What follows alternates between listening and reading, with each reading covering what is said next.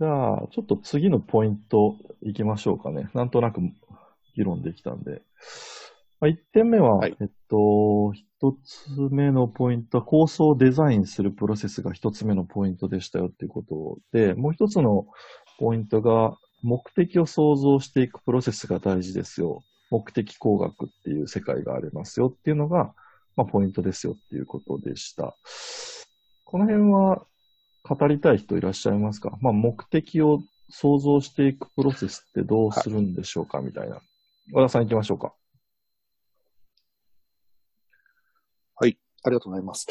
あのーまあ、さっきのその積モデルの議論じゃないですけども、まあ、皆さんその回していくっていう言い方をされてましたけども、でも本当に何のために回すのって言ったところが非常に大事だと思うんですよね。うんで、その何のためにって言ったところがみんなで共感できて、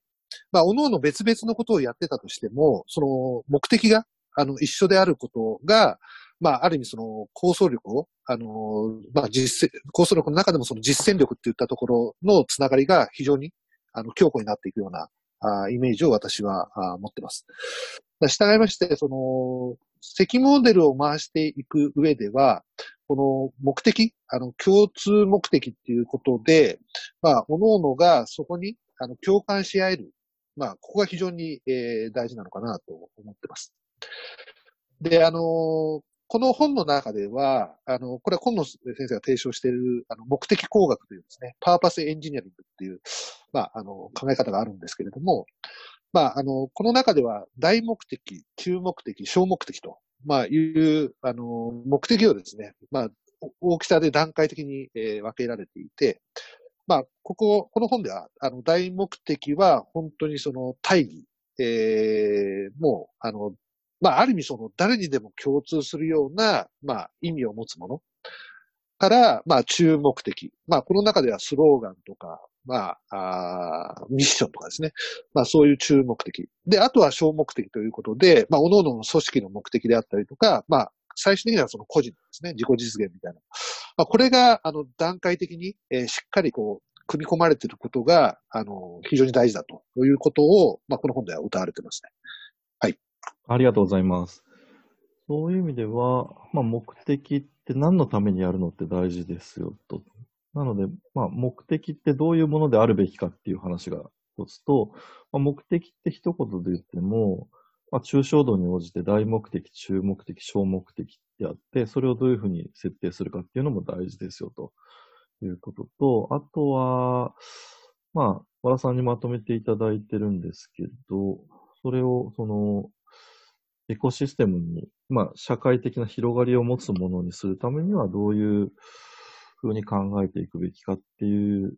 ことが、まあ、ポイントとしてあるかなと思いますと。目的設定のイメージ、その目標と目的がどう違うのかとか、えっ、と、目的、大目的、中目的、小目的ってどういうイメージかっていう意味で、何か、こう、こうじゃないかって、もしご意見があれば、ぜひお願いします。目的と目標ってどう違うんですかね？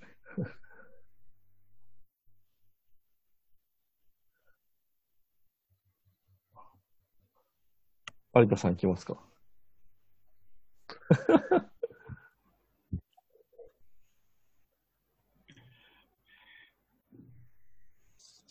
難しいですね。大丈夫ですよ。取りますから。他のことのし、し他の人が言ったことの入れちゃってもいいんでしょうか。あの数値的な話とか、そうな、うんなんとなく意味合いは分かったんですけど、目標の時に。目的、まあ、ここに共通点ってあるので、例えば、その、アップルで言うと、目標っていうのは iPhone を、えー今月何、いくつ売りましょうとか、えー売り上げをいく、えーどのぐらい達成しましょう、利益をどのぐらい達成しましょうみたいな、測定可能なのが目標で、目的っていうのはもっと抽象度が高いし、その、社会的に価値がある、人間にとって価値があるもの、その iPhone だとか、その Apple 製品を通じて人間社会を変えていく、より良い方向に変えていく、テクノロジーの力で変えていくっていう、まあ、そういうイメージが目的、共通善っていうことなのかなというふうに解釈しました。私の言葉まあ、目的っていうと、その企業がその設定するような、なんだろうな、その、企業のその、企業戦略だとか、企業理念だとか、その、上から降りてくるようなイメージなのか、それとも、こう、個人が、その、ボトムアップで積み上げていくのかっていう、まあ、目的を立てるときでも、その、トップダウンとボトムアップのイメージがあったりとか、その中で、こう、大目的、中目的、小目的っていうことを考えるっていう感じだと思うんですけど、なんかこういうイメージで捉えたらいいんじゃないかみたいな、ありますか？今おっしゃったように、あの、経営理念っていうのは、えっ、と、大目的っていうことでいいんですよね。で、えっ、と、ビジョンだったり、経営目標っていうのは、だったりミッションっていうのは、えっ、と、注目的に当てはまるということですね。私も、だそれから派生すると、小目的って、その、確かこの辺にも書いたと思うんですけど、こう企業の中でもプロジェクトみたいなのが立ち上がってて、そのプロジェクトごとの、こう、目的、共通善、プロジェクトの共通善っていう、まあ、それぞれ抽象、まあ、抽象的な度合いの違いっていうイメージかなと思いました。まああとは、こう、関与する人、こう、人の多さっていうところも関係あるのかなっていう気がしました。はい。そういう意味でいくと、やっぱり大目的っていうところ、さっき星座さんおっしゃったように、えー企業の理念いうところが大目的であって、企業の理念が組織の中にいる人ではだけではなくて、外の社会にも共感を持って受け入れられるような、その大目的を設定するということが、えっ、と、まあ、エコシステムと呼ばれる、ものを形作っていく上では大事になるんじゃないかということで、え和田さんにまとめていただいた機動的構想力というものの考え方につながってくるんではないかなと思っていまして、どうでしょう？この機動的構想力について、えーなんこうこういう解釈ではないかっていう語れる方、あるいは和田さん、あじゃあ私の方で、はい。まあこれ、まあいろんな表現の、えーといろんな表現の仕方があると思うんですけども、まあ一つはその時間軸、えー知識創造のプロセスっていうのがあると思うんですね。まあさっきの積モデルの、まああの、ピリシエも含めたですね、えー時間軸。まああとは、えっ、と、軸としては、あの、現実界という考え方と目的界なので、まあここの、やっぱり、えっ、と、試行錯誤っていうのはですね、えやはりイノベーションを起こす上では、えもう何度も繰り返すような、あ時間軸の中ですね。まあ、ここがあると思います。最初は本当に小さな変化の察知から、まあ、あの、新たな気づきが生まれて、で、そこから、えー新たな、まあ、あの、まあ、こう、発想みたいなものが、まあ、教科の中から生まれてですね。まあ、そういう中から、あの、まあ、さっきの話は目的がこう、設定されながら、その目的に今度共感するような、まあ、組織体であったりとか、個人みたいな、まあ、そういう人たちがどんどんどんどん、あの、生態系を成していくと。えーこれが出来上がって、またさらにですね、どんどんどんスパイラルアップで繰り返していくということで、まあ、この考え方は、まあ、ちょっと私考えたんですけど、これ本当イノベーションを起こす、本当バリューチェーンのような形で、あの、繰り返されて、まあ、ここの、これをまあ、この本の中では、機動的構想力というようなあー言い方をしてるんですね。で、まあ、本当に、まあ、実際自分がやってるプロジェクトでも、えーまあ、このステップの中で、やっぱり、えっ、と、新たな、あーまあ、新規ビジネスを作り上げたりですとか、えービジネスモデルを作り上げたりとか、まあ、新たな本当にイノベーションを起こしたりっていうことを、まあ、ここも本当に実体験してるので、すごいしっくり、えーくる考え方なんですけど、まあ、あの、こういうことをやっぱ理論立てて、で、えーやはり、あの、目的を、まあ、やっぱ設定することが、やはりその、これがまあ非常にその、なんですかね、意味のある、意義のある目的であればあるほど、この形成されるエコエコシステムというものが非常に強固なものと、まあ、ある意味その、広く深い、深いですね、えー、生態系が、まあ、形成されるんじゃないかなというふうに考えます。はい、ありがとうございます。えっ、と、イメージとしては横軸に時間があって、縦軸に、えっ、と、まあ、現実があって、上、上の方に行けば行くほど、目的、あるべき姿に近づいてくるけれども、なかなかその一筋縄でたどり着けないので、一旦こう階段を登るんだけど落ちて、また登るんだけど落ちてみたいな、こういうイメージで目的に近づいていく、消化していくっていうふうに描かれていますと。そうですね。はい。はい、なんか、有田さん、なんか言いたいことがありそうで。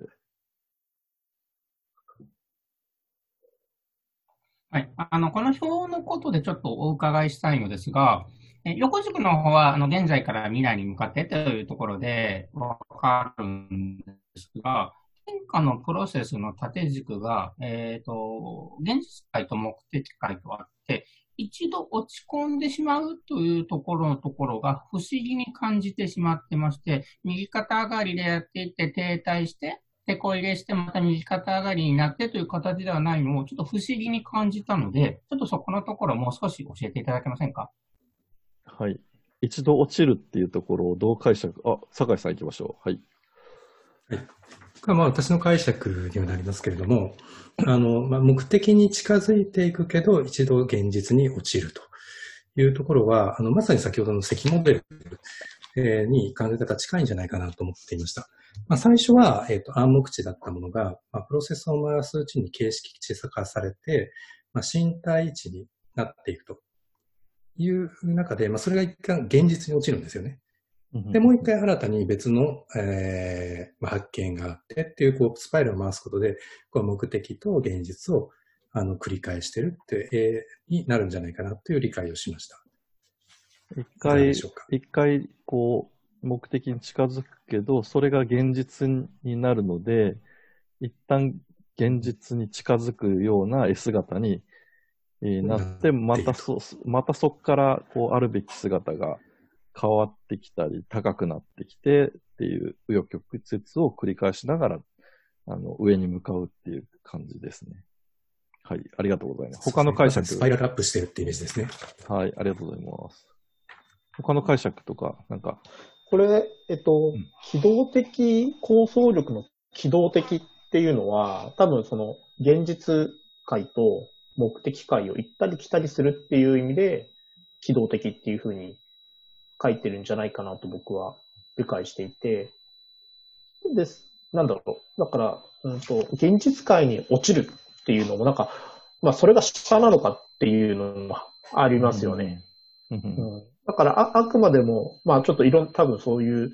あの、便宜上、その目的ドリブンの方は上に書いてあって、現実ドリブンの方は下に書いてあるから、なんとなく下に一旦落ちてしまうみたいな、停滞しているように見えるけど、それは別にその停滞しているわけじゃなくて、ただ、えっと、目的ドリブンと現実ドリブンの、まあ、どっち優位かっていうような意味合いじゃないかな、思います。なので、あんまりこう、うん、落ちてるわけではないんじゃないかなっていうのが僕の解釈ですね。うん、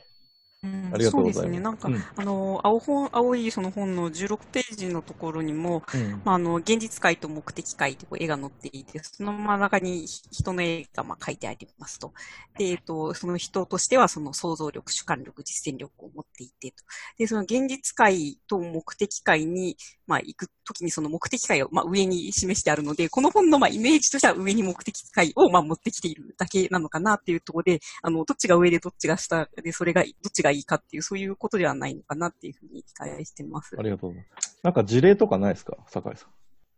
ん。はい。あのー、ではですね、あの、この、えっ、と、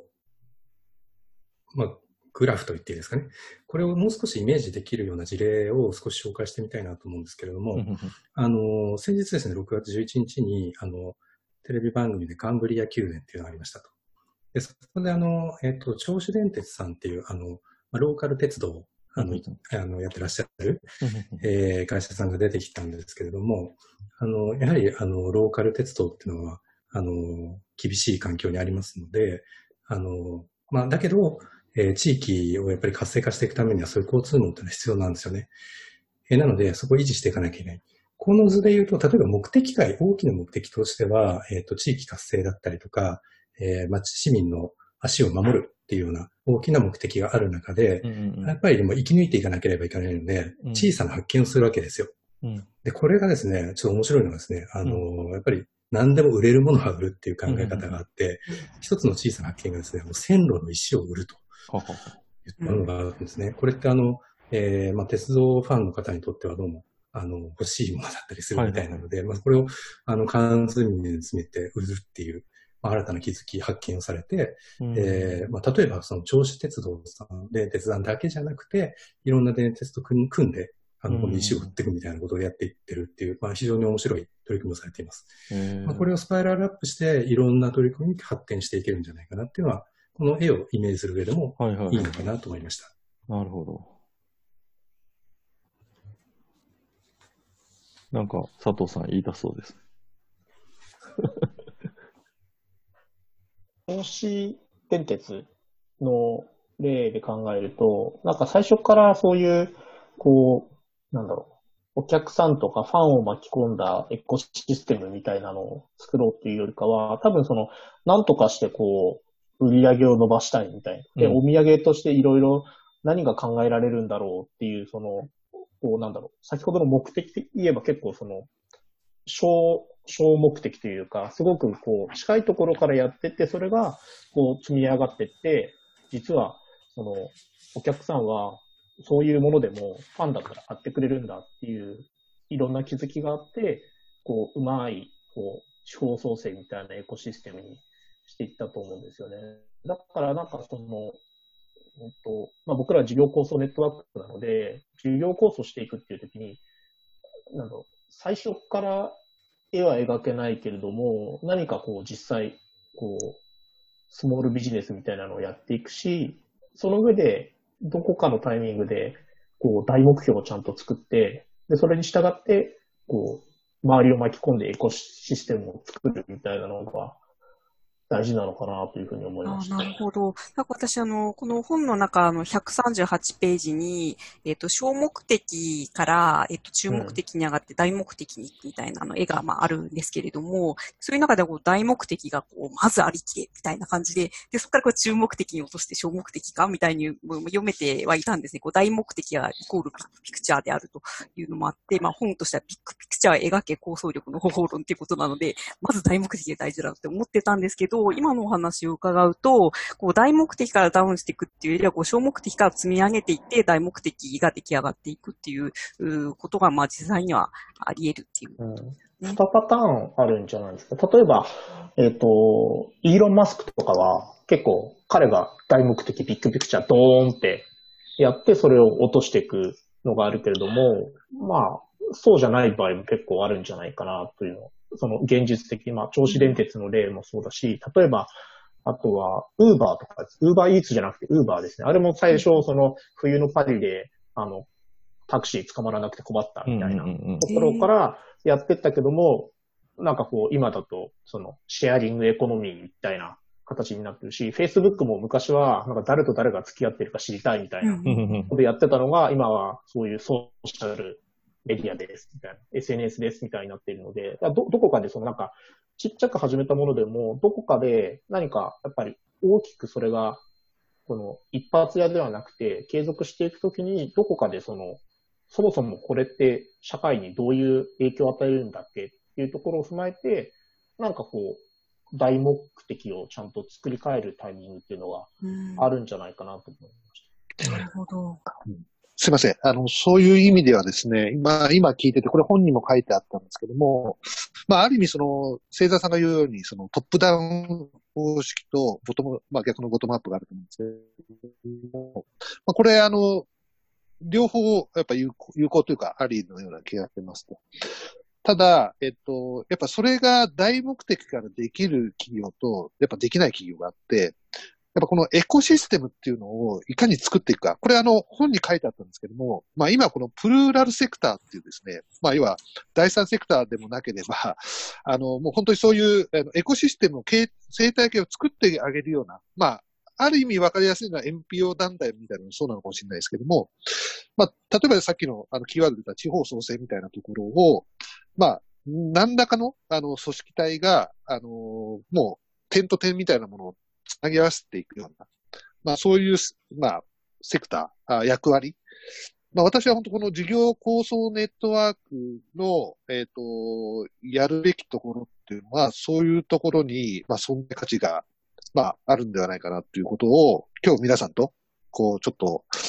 えー討議しながらですね、まあ非常にちょっと強く感じたところで、まあここが我々の目的になってもいいのかなっていうようなふうに今日は感じました。